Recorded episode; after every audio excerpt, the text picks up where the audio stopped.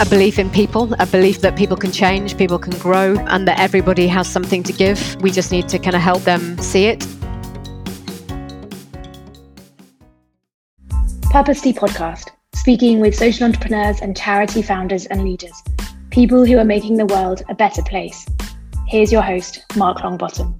Welcome to Purposely with Kate Markey. Kate is the CEO of London Community Foundation. She's been at the forefront of the for purpose sector for decades. She was editor of the Big Issue magazine. She has a real passion for social justice, for empowering people on the margins. Kate has talked about the inspiration her mother gave her for the career she has. We have a really deep conversation. And can I just ask you on Apple Podcasts, Spotify, whatever platform you're on, hit follow, hear more of Purposely, and it really helps me to get the message out there. Enjoy the episode.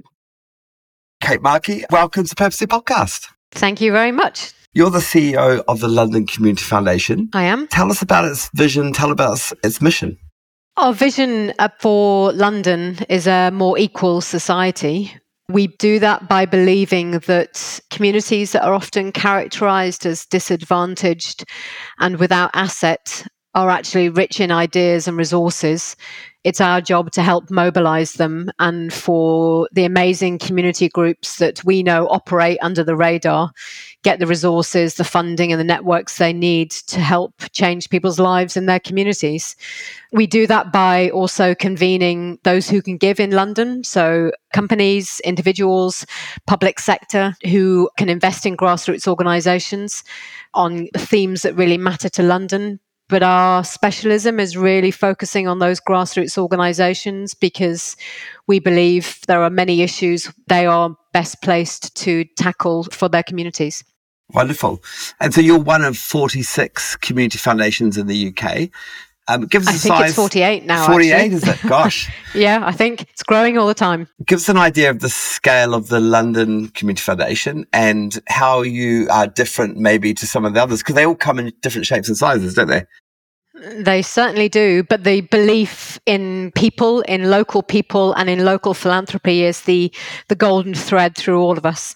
In London, we are 21 staff. We're committing, raising, committing around nine and a half to 10 million a year. We hold around 22 million of endowment, which is probably quite small for what you'd think of in terms of a capital city. And there are some reasons for that, which we can possibly explore. Our average grant size is 17,500. So it, you know, we are funding small organizations. You know, most of them are sub 150,000 turnover, some of them much, much smaller than that. Most of them very reliant also on a good community of volunteers. A lot of them also focused and led by uh, people with lived experience of the issues or the neighborhoods that they are supporting so really kind of tapping into kind of that that local network of what helps our communities have great social capital. And you know we see these organizations as, as essential to the social fabric of our neighborhoods. And so combining building an endowment for the future of london and people of london but also donating out making grants out of that and supporting the here and now? Absolutely. It's uh, particularly at the moment during the cost of living crisis, we are thinking about the immediate but also thinking about the medium term. So, actually, what happens to support for those people who will be disproportionately impacted by the cost of living crisis after it's finished, but actually, kind of, they will feel the impacts longer and harder than others. And it's how we support them through the work that we do by convening philanthropy in London to think about the medium term as well as the immediate. Yeah.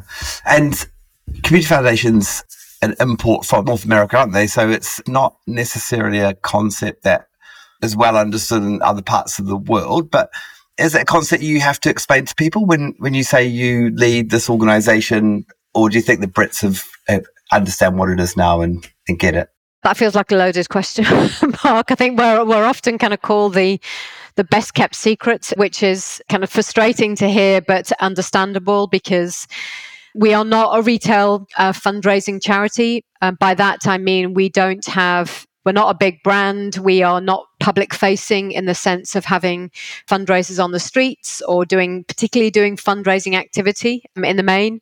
The majority of our funds come from individual philanthropy, so uh, wealth, but also public sector funds, and also from corporations and companies in the in the city who who want to give back to where their employees are.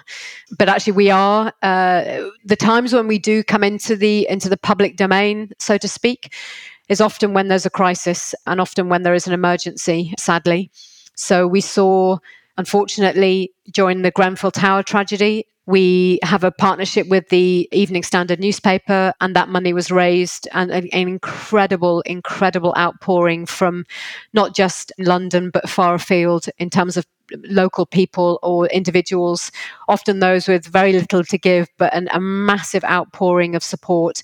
But our community foundations see that, our community foundation peers also see that also. So those community foundations who are operating in places where there is high risk of flooding often also see that. So actually a real mobilization of local giving in what you would traditionally see as, as, as retail or public fundraising. But it's in those times of crisis where people turn to community foundations and, and we respond as we, ha- as we are doing now with the cost of living crisis. We have a, uh, an appeal that we've started and we are seeing people give to it and it's the people's generos- generosity is incredible.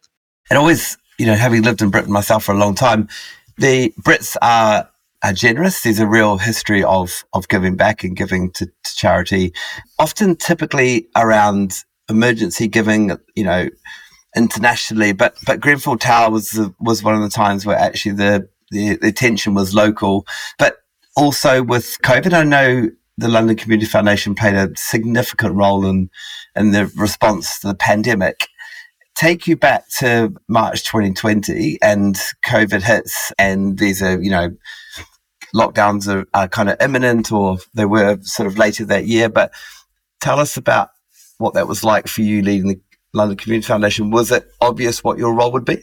It was actually very quickly uh, obvious what the role was. I say that because the amount of individuals in London, uh, whether it be senior executives within companies or dignitaries in London who made contact very quickly with LCF, not only to help mobilize support, but actually also to say, Are you okay? And that was really important and something you know that I will I'll never forget in terms of people's awareness of potentially what the impact was going to be for London Community Foundation's team in mobilizing and distributing emergency activity to the scale that we did. To give you some indication of of what we what we saw on the same team numbers we deployed just under three times the amount of money that that we normally do that year and what was fortunate is that a lot of the donors who have existing funds with us, so donor advised funds, which obviously you know is the model of community foundations, contacted us immediately and saying, lift the restrictions, we trust you, which was really powerful and quite emotional to hear. And I still get quite emotional about it um, when I think about just the trust that organizations put in LCF and that I know that the team never, ever, ever take for granted and and we because of those restrictions being lifted and because of the support around us we were deploying funds within 4 days within lockdown how did we do that? Well, we also came together with a number of other funders across London to create something called the London Community Response. This was, in essence, a, a platform where charities across the capital could apply for funds. They would have one place that all funders would be so that it would reduce the duplication, speed up the process. The, all the other funders, together with LCF, we worked very quickly to simplify a process, create a platform. And I have to give absolute credit to James Banks, the CEO of London Funders, and his utterly amazing team who created the platform, the portal for us to be able to work off. We agreed monitoring, we agreed application process, we agreed uh, due diligence process, and actually, kind of the scale of what we were able to do at the speed that we did it was staggering and was something that I'll never forget it felt like a military operation at times. So, kind of in in, in the, those first months, we were hosting, we had teams of grant assessors assessing uh, kind of uh, AM, PM. We were holding grant decision processes uh, in the evening. We had twice daily payment runs to get the money out the door as quickly as possible. We went digital, like like, like a lot of organisations did. very, very quickly, and the team were absolutely on it. I am so unbelievably proud of actually kind of what they did. And boy, do they know their stuff. They really know London's grassroots.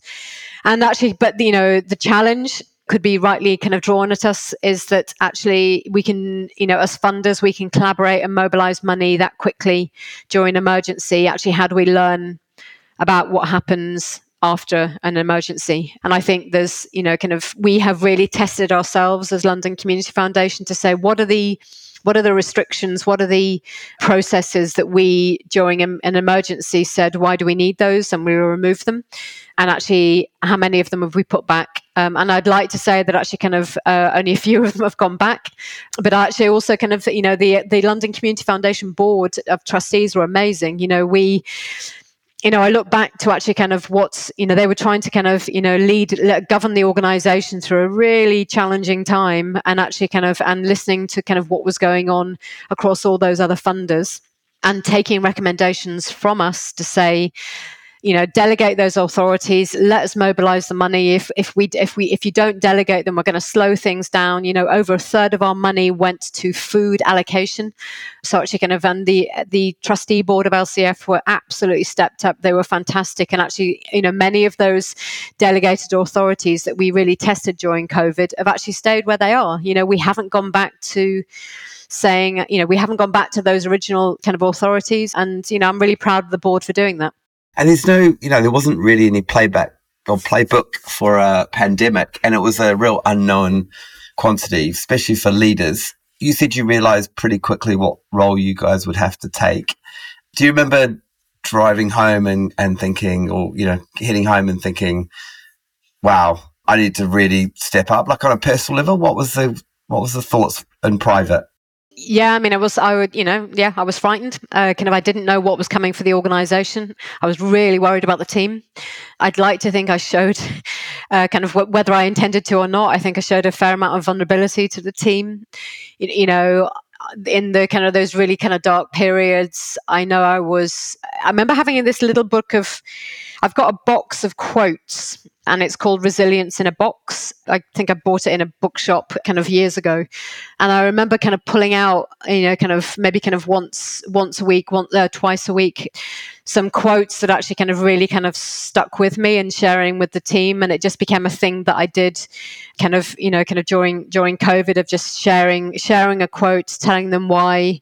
I was sharing it, you know, telling them that I was thinking about them, telling them how proud I was of them. I think I tried to bolster my own resilience by articulating to the team that I was thinking of them, that what they were doing was amazing, that we were in this together, that we were going to make mistakes, and that's fine. And I was probably making more than most. And actually, it was frightening. You know, actually, kind of, it was really uncertain. And also, I was very, very aware that the team you know, if you think about we deployed just under three times the amount that we normally do, that is a staggering amount of applications to read.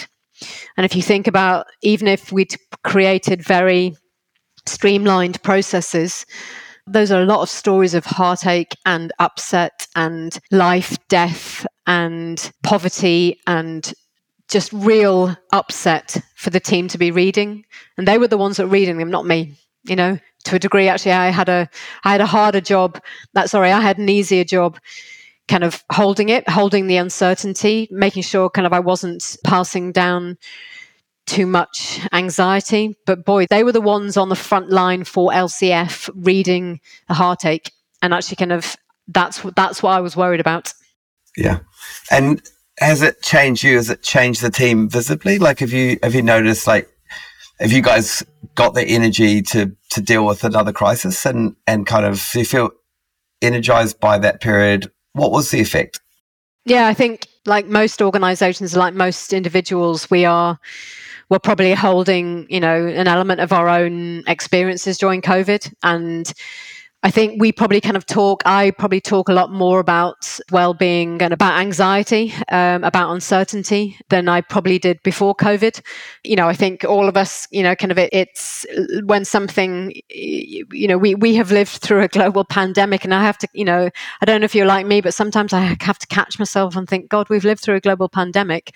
And actually, I think it's impacted all of us. But I think it, you know, it makes you think about your own mortality. It makes you think about, other people's well-being probably in a different way you know i've always been concerned about kind of actually just you know that push and pull with the team of actually just you know i spend my time worrying about people and money um, I'm worrying about actually kind of, you know, are, are people going to stay with us? I'm worrying about are they all right? I'm worrying about, and it's, I just think that kind of goes with the job of being a CEO. But I, I, you know, kind of, we probably talk more about it now than previously we did and that's you know kind of that that's I, I am hoping that's a good thing for the team but we also have to balance that with the the primary purpose of being here for London's grassroots and mobilizing and convening money to get to the people who need it the most. Yeah. And I think the team are really sighted on that. You know, I think kind of they they step up as they have done now with the cost of living, they step up when it's needed and I'm forever grateful to them for that. And you touched on this before, but in terms of the funds under management that you hold are lower than most other capital cities across the globe. And there was a special reason for that. Was that linked to the pandemic or was that just a willingness to get the money out the door or No, I mean I don't think the I don't think the level of endowment we hold is particular to the pandemic. I think it's probably kind of slightly particular to London. So London's generosity is incredible during a crisis, but actually kind of the I guess the philanthropic landscape in London is really fragmented. There's some kind of, you know, there's some kind of very well publicized kind of reports about if you are someone who has money to give in London, actually navigating your way around London's charitable sector can be really confusing and somewhat daunting. and I really understand that. You know, we always have to kind of take yourself out of kind of out of your own world and kind of look at it from actually somebody else's perspective. Uh, but there are lots of, you know, kind of different philanthropic boutiques and agencies in London. You know, I'd like to think that individuals and companies and public sector bodies come to LCF because they say a level of authenticity and connection to London's grassroots that we bring. I'm not underestimating actually kind of it's really tough for us to kind of try and you know, kind of make sure that we can be as connected as possible across 32 boroughs. It's quite a challenge, but do we understand the themes of what London needs and actually kind of the needs of grassroots organisations, particularly? Absolutely, I think we do. Can we always do more? Absolutely, but I, I really think we, compared to the other offerings of, of philanthropy in London. And that's not a criticism, it's just, you know, this is London. Actually, kind of there is a real spread of service in terms of actually if you are a, a donor that's looking to give. But I think I'd like to think that our uniqueness is, is that we are London centric and that we are convening public, private, and individual money. And we are really, really connected to what the London's grassroots sector needs. I also think it's about need that I think the prospect of selling an endowment can be quite challenging in a capital when there is very, very, very obvious need around you. You know, it's that balance of giving now versus uh, and or enduring impact, and you know that can be challenging.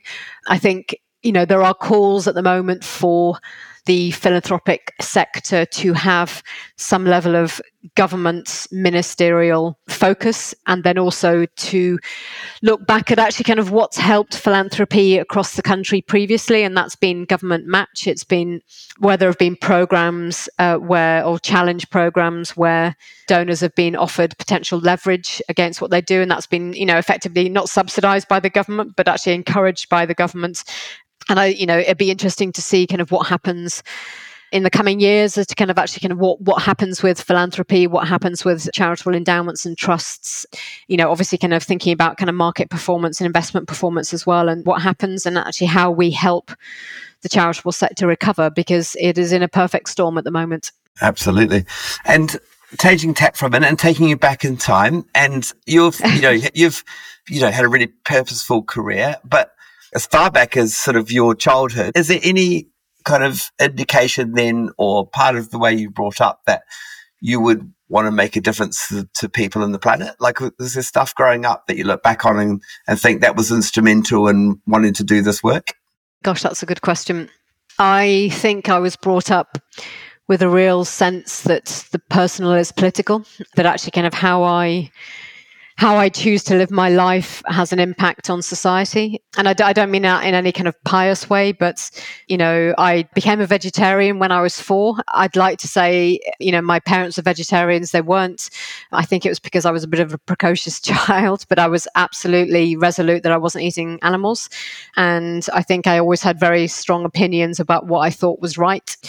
And I think you know, my mum was a really big influence on me in the sense that actually kind of she had a real sense of purpose despite adversity. She had kind of a long term illness, but actually kind of incredibly, uh, she was a teacher. She wouldn't have taught in any other places apart from those communities she felt that really needed support. And she took utter delight in in working with students and seeing them grow, but actually kind of hid her illness from everyone from the head teachers at school. She was a dialysis patient, but people didn't know. So she dialyzed three times a week, seven hours a day for many years, but actually kind of eventually went on the transplant list and got a kidney transplant straight away, but actually had to ring the headmaster and tell him that she wasn't going into school the next day. He had no idea she was a dialysis patient. I can't imagine that happening these days, but actually that gives you some indication of the kind of resilience that I was brought up around. And despite that I guess kind of that illness actually kind of resolute that actually we are put in this, put on this earth to have an impact, and I think that's what stayed with me and you know a driving belief that actually kind of the the a belief in people a belief that people can change people can grow and that everybody has something to give. We just need to kind of help them see it. And also that you know kind of I've been incredibly fortunate throughout my career to work with some people that boy I have learnt from and been inspired by you know and, and very very grateful. And they have been at different parts of the organization. You know this is not me saying actually kind of I've worked with CEOs who've you know this is actually kind of people on the front line, kind of people in different roles that actually kind of we all have a job to do and we can all learn. You know, and the day I stop learning is the day I will pack my bags. I think.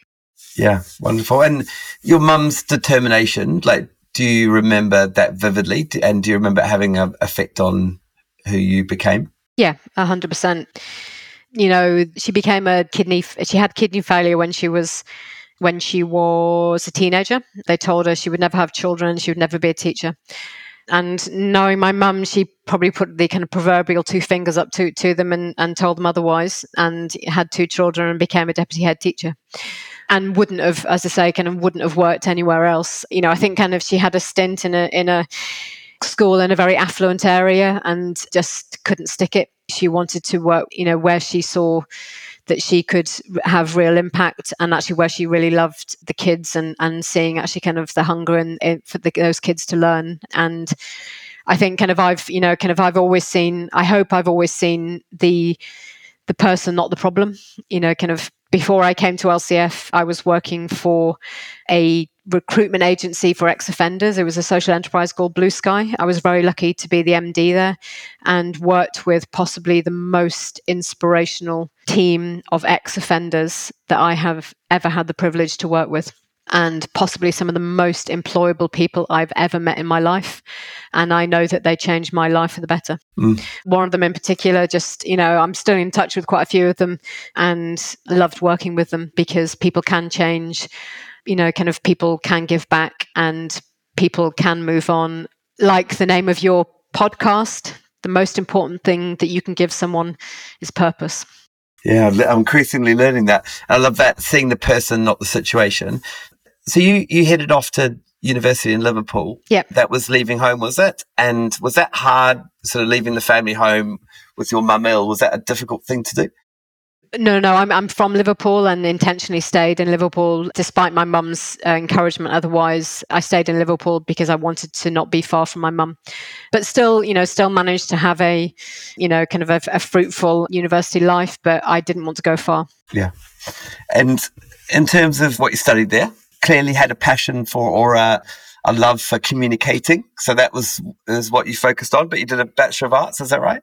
Yeah, I did. I think it was called communication studies at the time. I think it's kind of a that was a combination of kind of media and kind of you know kind of different kind of communication techniques and English literature. Yeah. And a sense building then that you wanted your career to be about purpose or actually just enjoying student life and it will take care of itself? Do you remember what your thoughts were at the time? No, I mean, uh, yeah, I was, I, would, I think I was a combination of both. I'd like to think. Actually, at university, I worked on the university newspaper, met some incredible and ridiculously talented people who've gone on to do wonderful things within kind of the media in the, in the UK. Then also actually kind of worked for a South African education charity at university as well. So we would put nights on at the university to raise money to bring students over to the UK to study. And I guess kind of that, that's where kind of the beginning came from. I, you know, my, my desire about about going into journalism was about telling stories, and I think uh, possibly slightly naively about actually kind of wanting to tell the truth. And it's the thing that took me to journalism, but actually kind of it's probably also the thing that ended up making me want to leave journalism. I think I think I became slightly disillusioned with with the industry, but it has a lot of strengths. But actually, kind of in, in some ways, actually, when I was in it, I felt that it, I wasn't necessarily telling the stories that I thought were important. So I, you know, I went, I, I left university, was a cub reporter on the local newspapers. Where boy, do you learn your trade and your accountability to your uh, to your readership. Boy, and, and amazing amazing boss at the time that actually kind of I, I don't even you know one of those jobs when I clearly worked hard because my portfolio was just astounding. I mean, you know, I don't mean I'm a great journalist. I mean just the volume of work I was doing, but actually I never remember it being hard work, and I think that's the that's probably the sign of the quality of boss that I had there who employed a, a load of uh, kind of young cub journalists with malleable minds and, and knew how to, to manage us. But actually, kind of, I had, you know, I had the choice of kind of, I could see the trajectory of my career of, of, you know, going to the regional newspapers, then going to the, you know, maybe the nationals, and I was just thinking, you know, you're doing the you're doing the rounds of, you know, crime, uh, inquest, coroner's courts, can you can see the trajectory, and kind of I was just thinking, I just, I can't I can't see me doing this forever. And at the time, there was something new, a new publication in the UK called The Big Issue. And it just struck me that actually that was probably a combination of I guess my my skills and kind of my desire for purpose, and I I jumped ship and went to work as the news editor there, and then gradually became editor. Interestingly, when I left the weekly newspaper I was working on, and people knew I was going to work for the big issue, one of my leaving presents was a cardboard box, which I decided that just confirmed the reason why I was leaving. Yeah, uh, and it was supposed to be a joke. yeah, not and not a very funny one. No, thinking about your gender and being a woman in that trade at that time, was that tough as well? Like being a female journalist?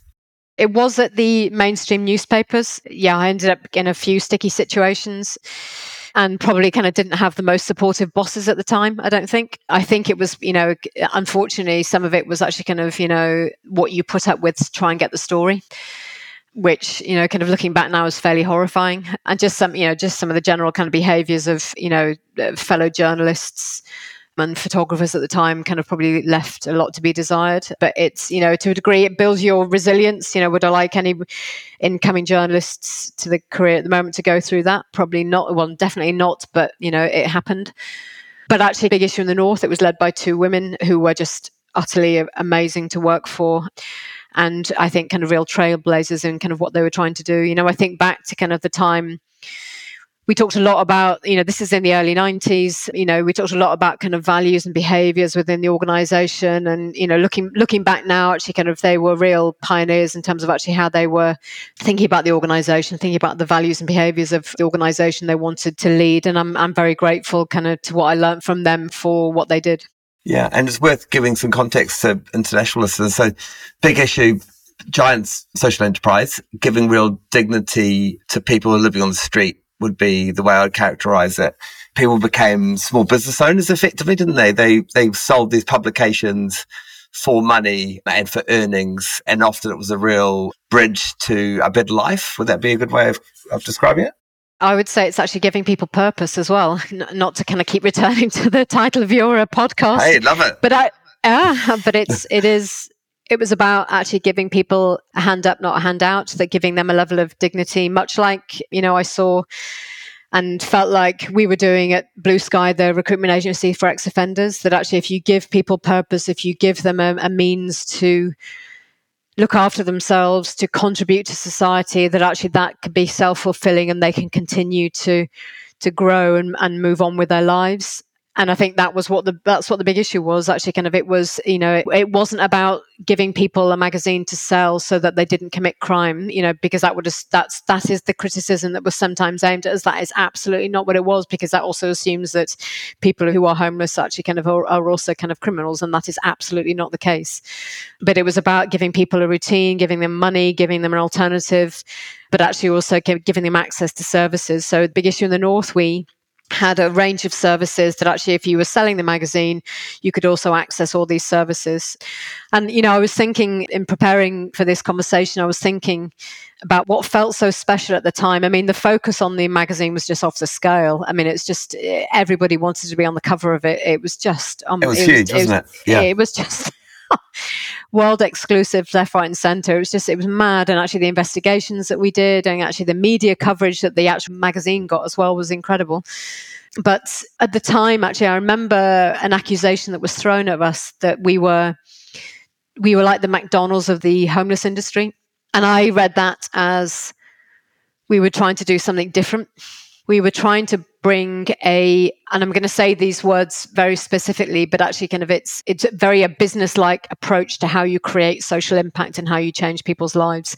I don't mean a commercial approach i mean a business like approach of actually kind of we were trying to be as enterprising as possible that we were trying to you know maximize the profile of the magazine the campaigns that it ran to advocate on behalf of the lives of homeless people whilst also giving them an income and actually helping them move on with their lives.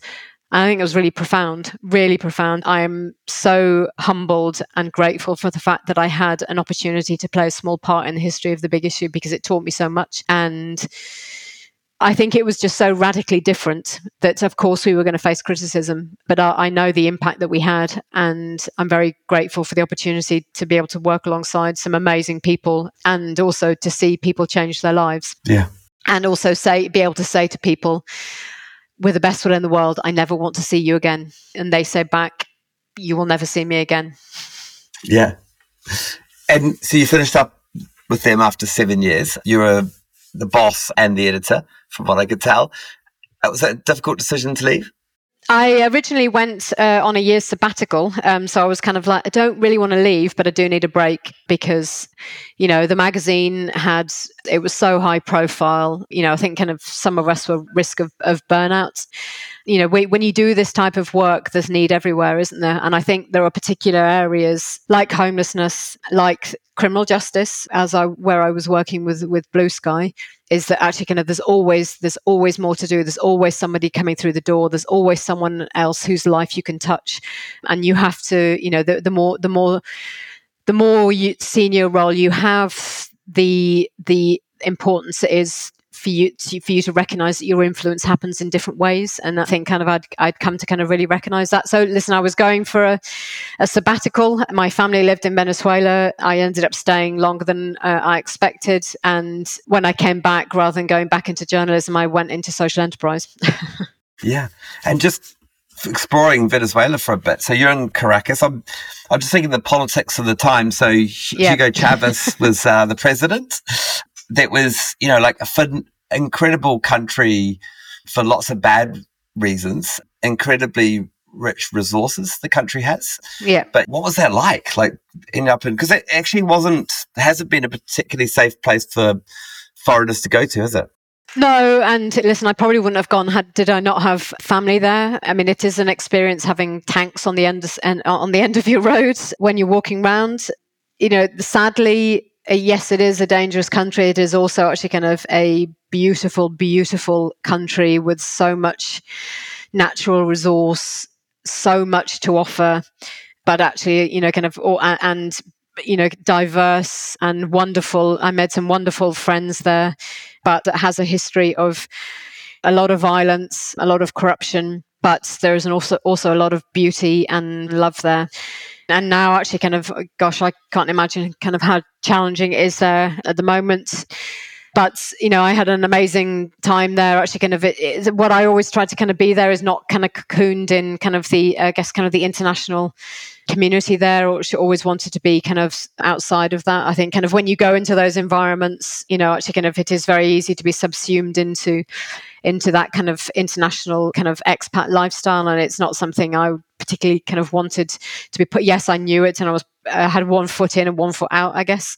Interestingly, when I was there, actually, kind of, we, I ended up having some conversations with the British Embassy about setting up the big issue there and had the most surreal experience of going to do a presentation to part of Chavez's government. Uh, so part of their, I guess, what would be the equivalent of their communities department presenting on the, the big issue in Spanish, which was quite challenging. Yeah. And being picked up by a kind of heavily, I don't know why they felt they needed to do this, but a heavily armored motorcade to be taken to the government offices to do the presentation, which went very well until actually at the end of it, they asked me, did I want to sign up to the revolution? At which point I declined and said, uh, you know, I thought I was, I thought I was here to talk about the big issue. So it didn't go as, as planned, yeah. but, um, but a, a very surreal, amazing experience nonetheless. Yeah.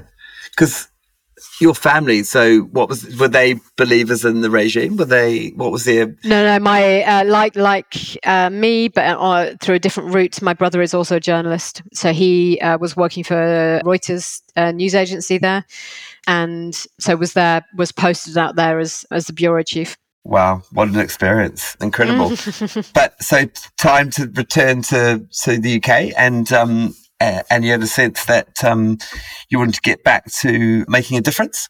When I came back, I, I joined an organization called CAN or Community Action Network, as it was called at the time. And this was in the days when governments saw the value of investing in infrastructure organizations to support the charity sector. Sadly, those, the, you know, kind of those days have somewhat kind of passed you know, I've, I've always been a believer that actually kind of, you know, we don't expect business sector to operate effectively without having infrastructure organizations that represent them. So why would we expect the kind of charity sector to do any differently? And CAN was a, you know, kind of an infrastructure organization. It was a social enterprise support organization and yeah, I had a great time. Actually, kind of really, it was a, a that time when uh, the belief in in social enterprise and its you know kind of the, matching kind of social purpose with you know, kind of enterprise and uh, on entrepreneurialism was was really at its height, and met some amazing people, some great social entrepreneurs. You had the kind of real privilege to kind of support. And yeah, had a great time. It was a, a great organisation and a great time in London for social enterprise. I think. And so joined us in the comms role and then worked your way up to MD. Yes, was deputy CEO, and then also kind of we began some social investment funds. So kind of also ran some of the social investment funds and the philanthropy funds that the organisation was lucky enough to raise, investing in startup social enterprises, uh, doing impact consulting, and you know, I guess you know, reflecting on it, thinking back about actually also convening corporations who were interested in social enterprise to put social enterprises in their supply chains to think about their own impact reporting and actually kind of their footprint on society at a time when that was really kind of you know i guess that, that was the super early times of, of kind of thinking about esg and and were, and had the pleasure of working with some really amazing individuals within companies as well who were you know, really thinking about, you know, kind of the roundedness of, of, of leadership and how companies can and are and should be uh, forces for good in, in their local communities. Yeah.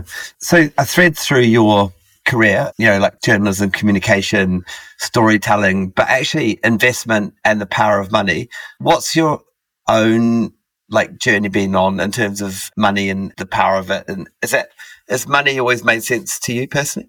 Um, listen, I you know, kind of I you know, I'm incredibly fortunate to have the salary that I do. Um, kind of, you know, I, I, don't take that for granted at all. I think, you know, money on its own is not good. I think, listen, I work in philanthropy. Actually, kind of, you know, money has the opportunity to do incredible good, but it can also kind of come with loaded power structures, inequalities, etc., etc.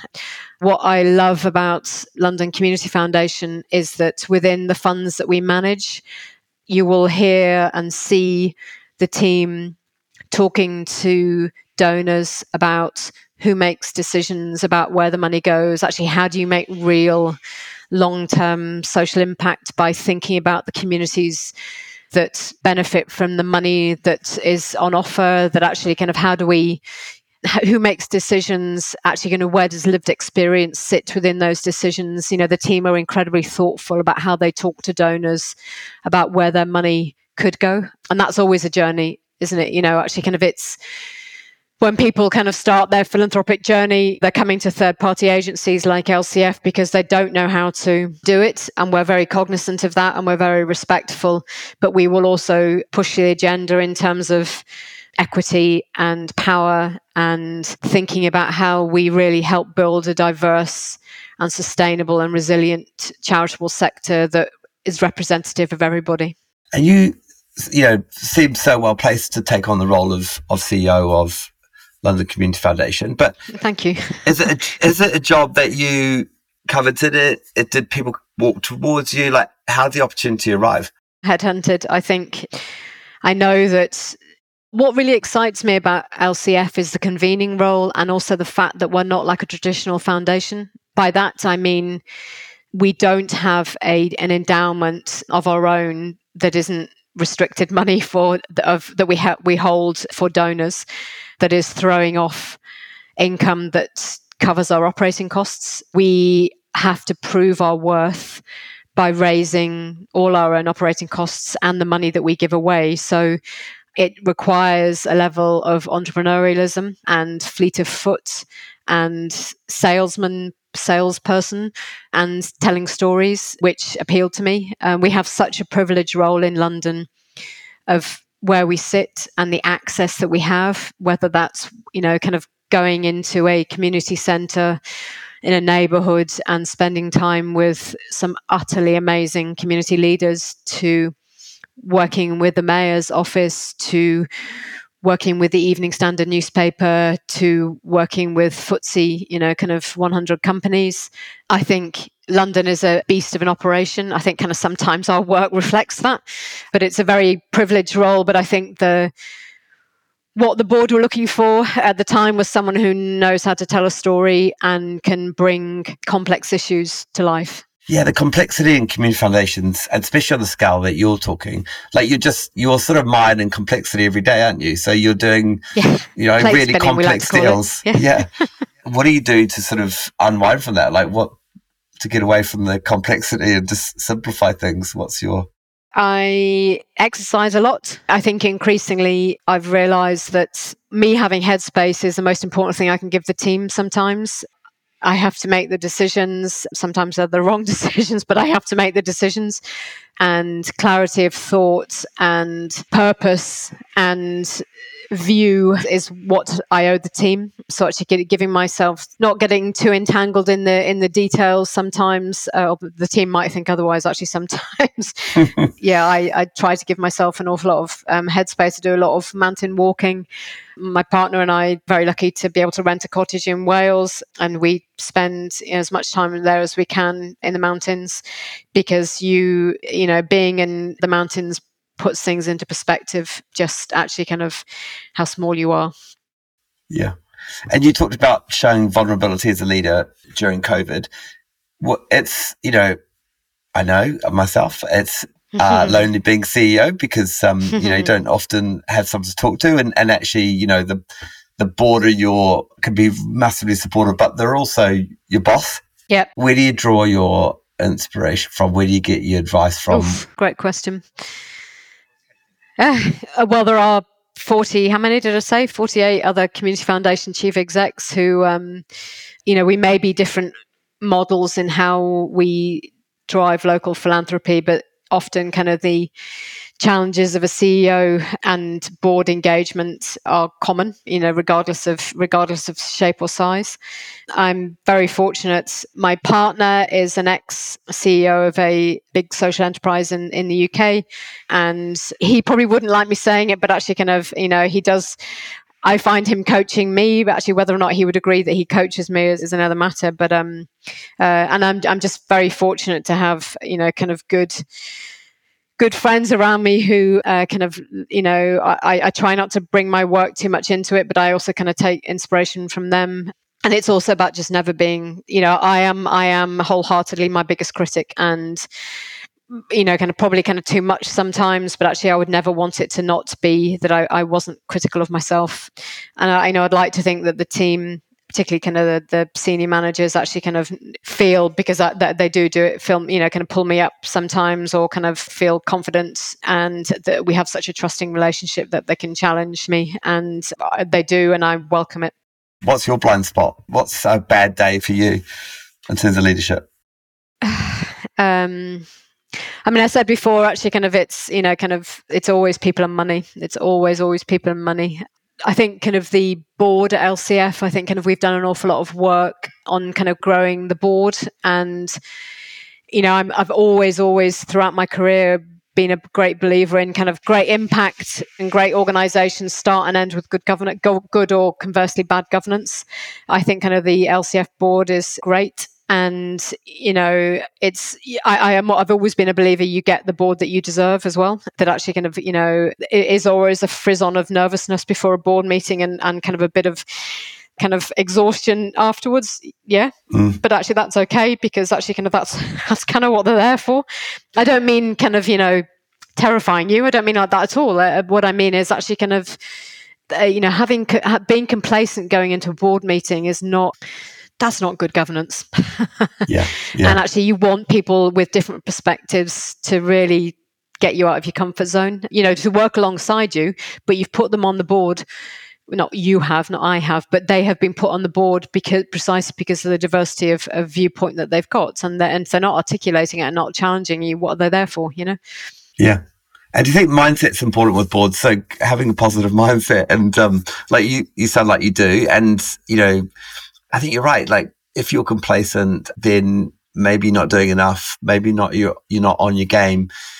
In terms of your like younger self, what advice would you give to a younger Kate Markey? Like clearly purpose has been a big focus for you and that's been a real realization. But what would be your advice to a younger you?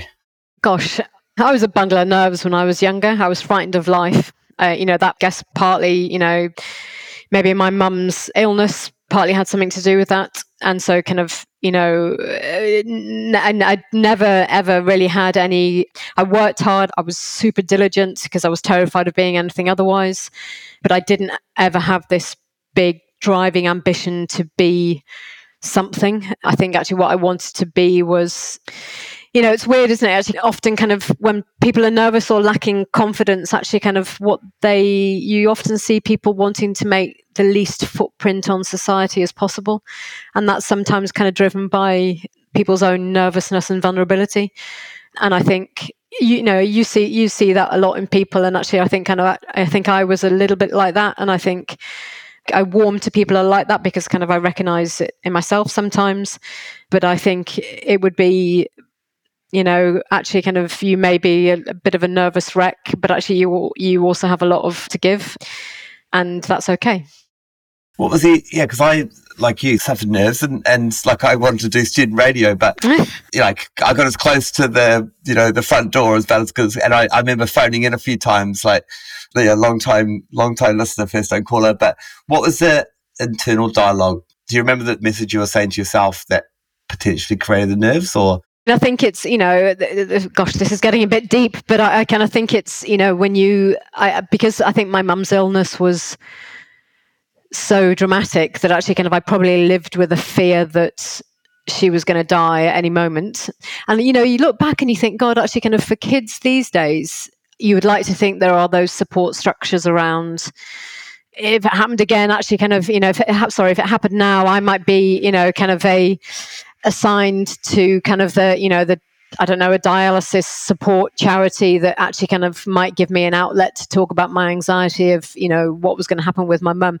Actually, what ended up happening is she died quite dramatically when I was 24 at a New Year's Eve party at her best friend's house and it was terribly traumatic and we're trying to she was having a she had a massive heart attack and they were trying to keep her alive for a very long time and you know the reason why i mentioned that is the thing that i'd probably feared happened yeah and i think the message was feel the fear and do it anyway. Because mm. what's the worst that's going to happen? yeah. I think there's lots of examples where people who have gone on to do amazing things and, you know, run organizations, found companies, run multiple marathons, whatever, like there's some yeah. diverse, there's some sort of adversity in their correct background. Like, do, do almost, do you think you almost have to have adversity to achieve, or I guess it's all um, relative? I mean, you know, yeah, you look at kind of some of the, you know, kind of the classic kind of entrepreneurs and social entrepreneurs, and I'm kind of including my partner in this actually kind of where you've, where there has been a level of kind of uh, anxiety or hardship to overcome, and that becomes the driver because you never want to go backwards. And I think there is always a hunger. There is always a hunger to drive, to move forward. It's not about scale. It's not about money. It's not about prestige. It's not about position. But it's, I guess, kind of a memory of maybe, you know, for I'm not talking about myself here, but a memory of actually kind of how things might have been or were, or a memory of kind of people who've touched your lives who've been in vulnerable situations that actually kind of you there's always more to do. There's always always more to do. I think you know my work ethic comes from both my parents i think. And i'm a great believer if you want something done ask a busy person you know? Yeah. And one thing I one thing I noticed about you, just in preparing for this interview, is you like to be prepared, don't you? Like you like to know what situation you're walking into. Uh, yes, you might have. Yes, you have. You have found me out, um, uh, and that that comes from that's that comes from you know nerves of just kind of. I think I, you know, when you do those kind of personality management kind of test things, I think I'm an extroverted and introverted extrovert, or the other way around. I can't remember which one it is. I like to be able to you know, sometimes I struggle to kind of have the answer there and then or have an opinion there or then.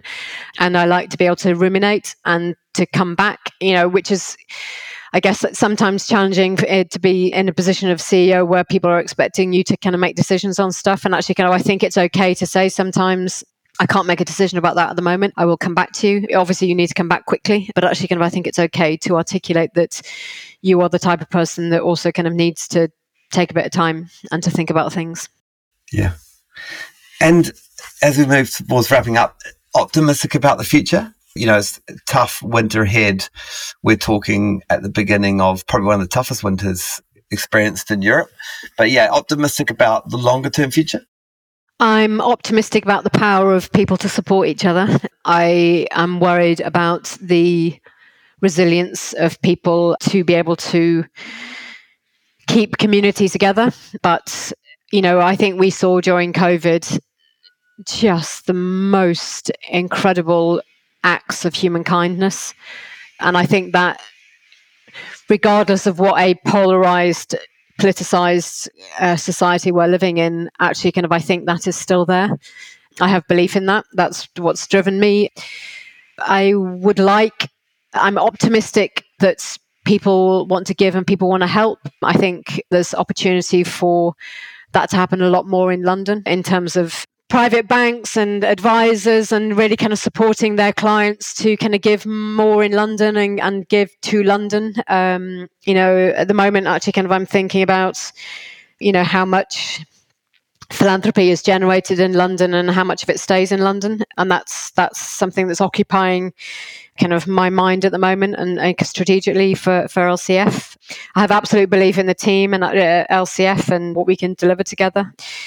You know, it's always one of those things, isn't it? That actually kind of, you know, the classic thing of actually putting yourselves out of business. Well, you know, kind of wh- wherever there is disparity, wherever there is wealth, there is a propensity to give. It's our role to unlock that and get it to the people who need it the most.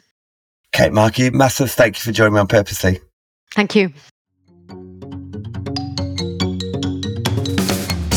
Thanks for listening to Purposely Podcast.